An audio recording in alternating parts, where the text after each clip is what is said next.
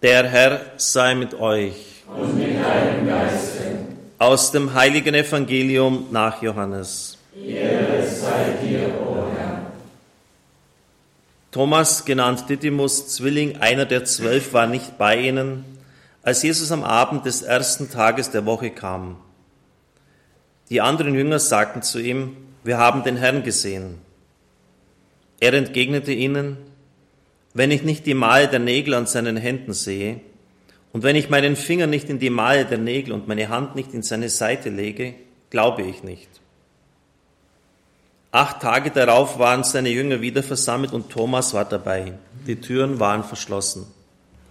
Da kam Jesus, trat in ihre Mitte und sagte, Friede sei mit euch. Dann sagte Thomas, er zu Thomas, streck deinen Finger aus, hier sind meine Hände. Streck deine Hand aus und leg sie in meine Seite und sei nicht ungläubig, sondern gläubig. Thomas antwortete ihm, mein Herr und mein Gott. Jesus sagte zu ihm, weil du mich gesehen hast, glaubst du. Selig sind die nicht sehen und doch glauben. Evangelium unseres Herrn Jesus Christus. Lob sei dir, Christus.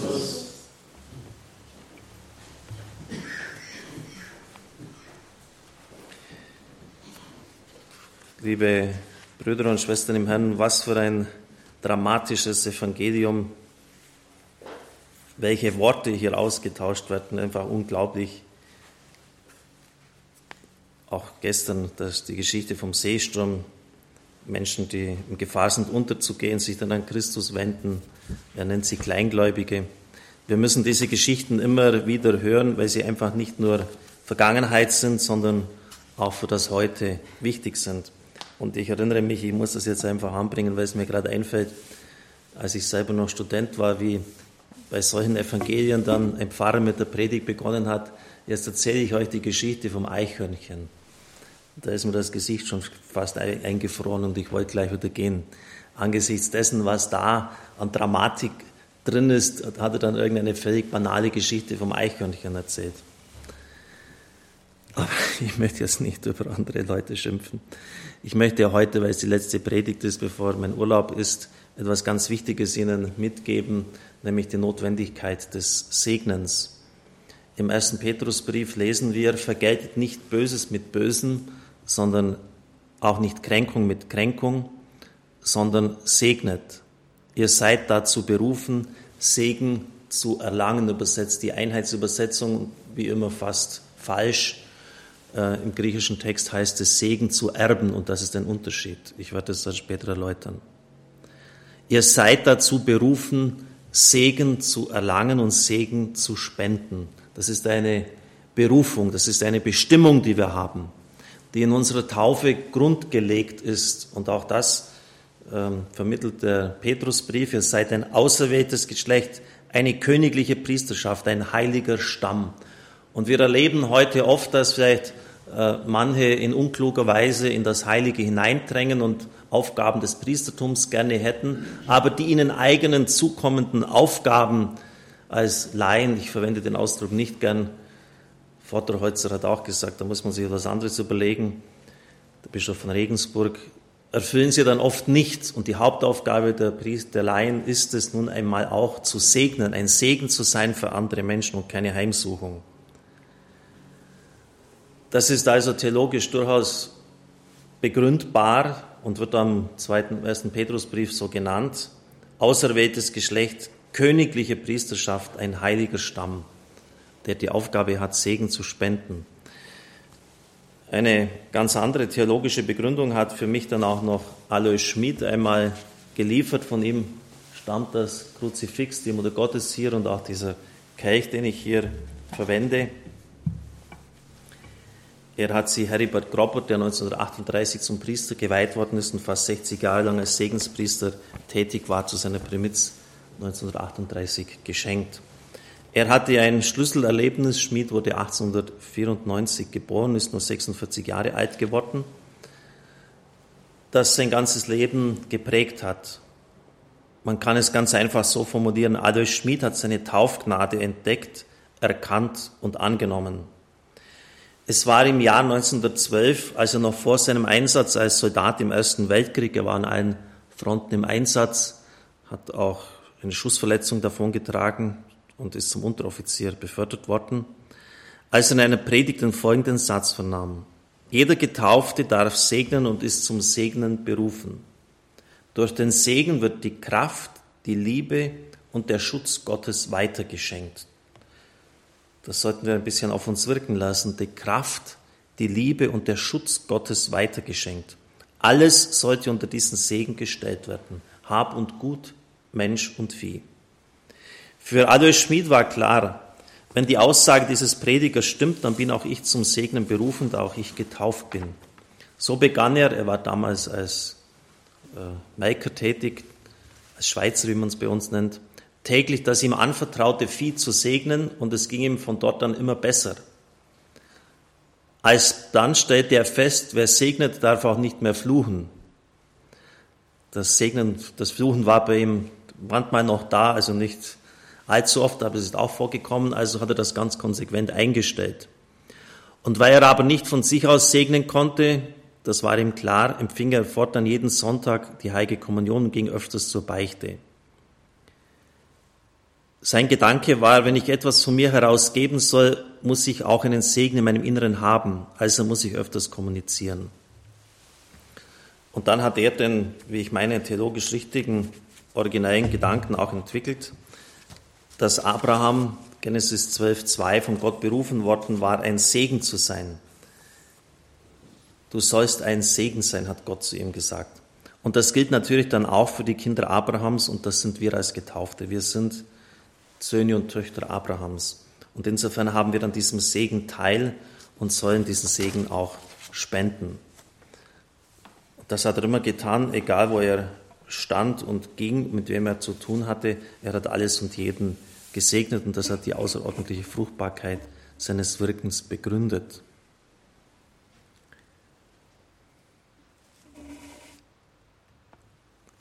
Es ist hier vieles für uns vielleicht in den letzten Zeiten verloren gegangen, was wir wieder entdecken müssen. Gestern hatte ich die Möglichkeit, mit einem Bischof zu sprechen und der sagte, in den sechs Jahren meines Studiums habe ich über den Segen noch nie etwas gehört. Er hat in Innsbruck studiert, ich habe in Augsburg und Rom studiert und mir ging es genauso. Also etwas fundamental Wichtiges im Leben des Gottesvolkes, das in sechs Jahren Theologiestudium den herangehenden Priestern kaum oder gar nicht vermittelt wird. Und deshalb meine ich, dass wir hier diese Wirklichkeit wieder entdecken müssen, denn wenn das einem selber nicht gesagt wird, dann wird es auch dem Gottesvolk in der Lehre und der Katechese, in der Predigt nicht weitergegeben. Zunächst einmal ist es schon außerordentlich auffallend, wie hier argumentiert wird, in welchem Zusammenhang, dass wir nicht Böses mit Bösem und Kränkung nicht Kränkung zu vergelten haben, stattdessen zu segnen haben. Also das segnen, das an die Stelle der Kränkung und der Vergeltung tritt. Das ist auch bei der Feldrede des Herrn Lukas 6, 27 explizit so gesagt worden. Segnet die, die euch verfluchen. So die Anweisung des Herrn. Der Apostel Paulus hat das im Römerbrief 12,14 aufgegriffen. Segnet eure Verfolger, segnet sie, verflucht sie nicht. Offensichtlich war das damals üblich, wenn einer einem anderen zugesetzt hat, dann hat man ihn verflucht. Wie wenig selbstverständlich diese Regelung ist und wie neu diese Forderung des friedwilligen Verhaltens gegenüber dem Gegner ist, das haben erneut die Funde von Qumran deutlich gemacht. Das war die Gemeinde am Toten Meer. Und wir wissen heute, dass die Essener, so nennt man die Bewohner dieser Gemeinde, viel mehr verbreitet waren, als man es gemeinhin annimmt. Sie dürften auch etwa den Abendmahlsaal Christus zur Verfügung gestellt haben. Sie haben in Jerusalem einige Bereiche, Stadtbereiche gehabt, die ihnen gehört haben. Und Josephus Flavius berichtet viel von ihnen. Und diese Gemeinde hatte folgende Regel, man hat das in diesen Schriftrollen bei Qumran gefunden. Der Hass ist ein ewiger, so heißt es dort, mit der Bereitschaft zur Absonderung von allen Männern der Verderbnis. Aufgabe der Mitglieder der Gemeinde, so schreibt es die Sektenregel vor, ist es, jeden zu lieben, den Gott erwählt hat, und den zu hassen, den er verworfen hat. Die Menschen der Verderbnis und die verworfen sind, sind nicht etwa Gottesleugner und Verbrecher, sondern die Gegner der Gemeinde. Der Fromme hasst sie als seine Feinde und als Gottes Feinde. Denn es ist ihm gewiss, dass die, die er hasst, auch Gott hasst. Dass er irren könnte, wenn seine Interessen mit Gottes Interessen gleichgesetzt werden, das bedenkt er nicht. Das ist irgendwie völlig selbstverständlich und da merken wir auch den Fanatismus, der dahinter steht und der auch heute äh, ja, viele Menschen leitet. Dass, dass, wo einfach der eigene Wille, das eigene Denken mit dem Willen Gottes gleichgesetzt werden.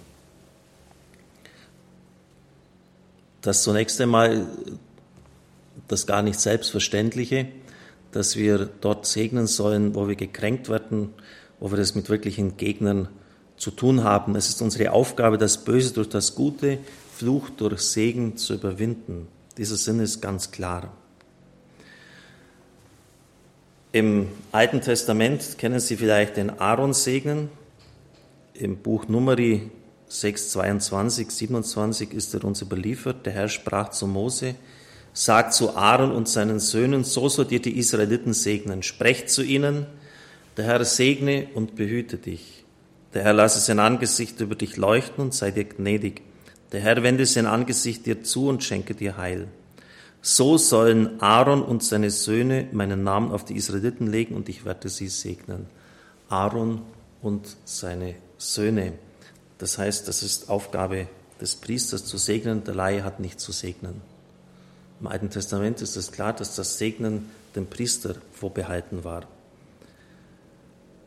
im Judentum auch der Zeit Jesu, die Vollmacht des Segens, die dem Priestertum zukam. Wir haben im Petrusbrief schon gesehen, aufgrund der Aussagen zum königlichen Priestertum und dem auserwählten Geschlecht, dem heiligen Stamm, dass hier eine Ausweitung stattgefunden hat und dass es nicht mehr fraglich ist, so schreibt Schnackenburg in seinem Kommentar zu dieser Stelle, dass ausnahmslos jeder und nicht mehr nur die Priester berufen sind, Segen zu spenden. Also das, das Zweite, was hier wirklich auffällt, auch hier eine Ausweitung. Die Liebe Gottes gilt ja auch den Menschen, die böse sind, also soll man auch die Bösen segnen und jeder kann segnen. Und dann wird aber noch etwas spezifiziert, was auch wichtig ist, denn ihr sollt Segen erben, eine für uns seltsame Formulierung. Das hängt da wesentlich damit zusammen, dass in der Vätergeschichte der Segen des Vaters alles entscheidend war. Nicht so sehr der Mutter, sondern vom Vater. Denken Sie, wie die Patriarchen die Söhne gesegnet haben. Das war ganz entscheidend, was er da gesagt hat, hat sozusagen das Leben äh, dieser nachrückenden Generation bestimmt. Und deshalb hat ja auch Jakob alles getan, um den, äh, das Erstgeburtsrecht zu bekommen und den Segen des Vaters. Er hat sich verstellt und hat sozusagen Esau den Segen geklaut. Und der Vater hat das dann nicht mehr revidiert, auch nicht mehr revidieren können. Also der Segen wird geerbt. Er kommt vom Vater her auf die nächste Generation. Das mag uns vielleicht zunächst einmal etwas befremden, aber wir werden dann vielleicht manche biblische Aussagen auch besser verstehen. Johannes der Täufer, sein Hochfest war ja erst vor einigen Tagen, hatte die Aufgabe, und das ist vielleicht eine eigenartige Formulierung, wo Sie vielleicht nie recht etwas damit anzufangen wussten, die Väter mit den Söhnen und die Söhne mit den Vätern zu versöhnen. Das heißt, wenn hier zwischen den Generationen Blockaden waren, wenn der Segen nicht mehr geflossen ist, hat er die Aufgabe, das zu lösen. Es darf nicht sein, dass, dass zwischen dem Vater und dem Nachkommen irgendwelche Blockaden sind. Und das war die Aufgabe der Versöhnung, dass der Segen von der einen Generation zur anderen weitergegeben werden kann. Insofern ist schon auch wichtig, dass sich, ich sage es jetzt mal ganz direkt, dass sich alt und jung einfach vertragen, weil wir einfach in einer Geschlechtersolidarität stehen. Und deshalb muss schon auch alles getan werden, auch wenn vielleicht uns der Vater vielleicht manchmal altmodisch oder seltsam vorkommt in seinen Ansichten, und umgekehrt herum werden vielleicht die Jungen an den, die Alten an den Jungen leiden, dass hier ein Einvernehmen herrscht und dass der Segen durch die Generationen weitergegeben wird. Auf jeden Fall äh, für das Volk des Alten Bundes, war das etwas ganz Entscheidendes. Und Petrus greift diese Formulierung auf, ihr seid dazu bestimmt, Segen zu erben. Allerdings modifiziert er hier etwas und ändert es. Was sollen wir erben? Auch das wird im Petrusbrief genannt. Das unzerstörbare, makellose, unvergängliche Erbe des Himmels. Also nicht mehr ein irdischer Segen von einem Vater, sondern das endgültige, ewige Heil. Und das hängt auch mit dem Segen zusammen.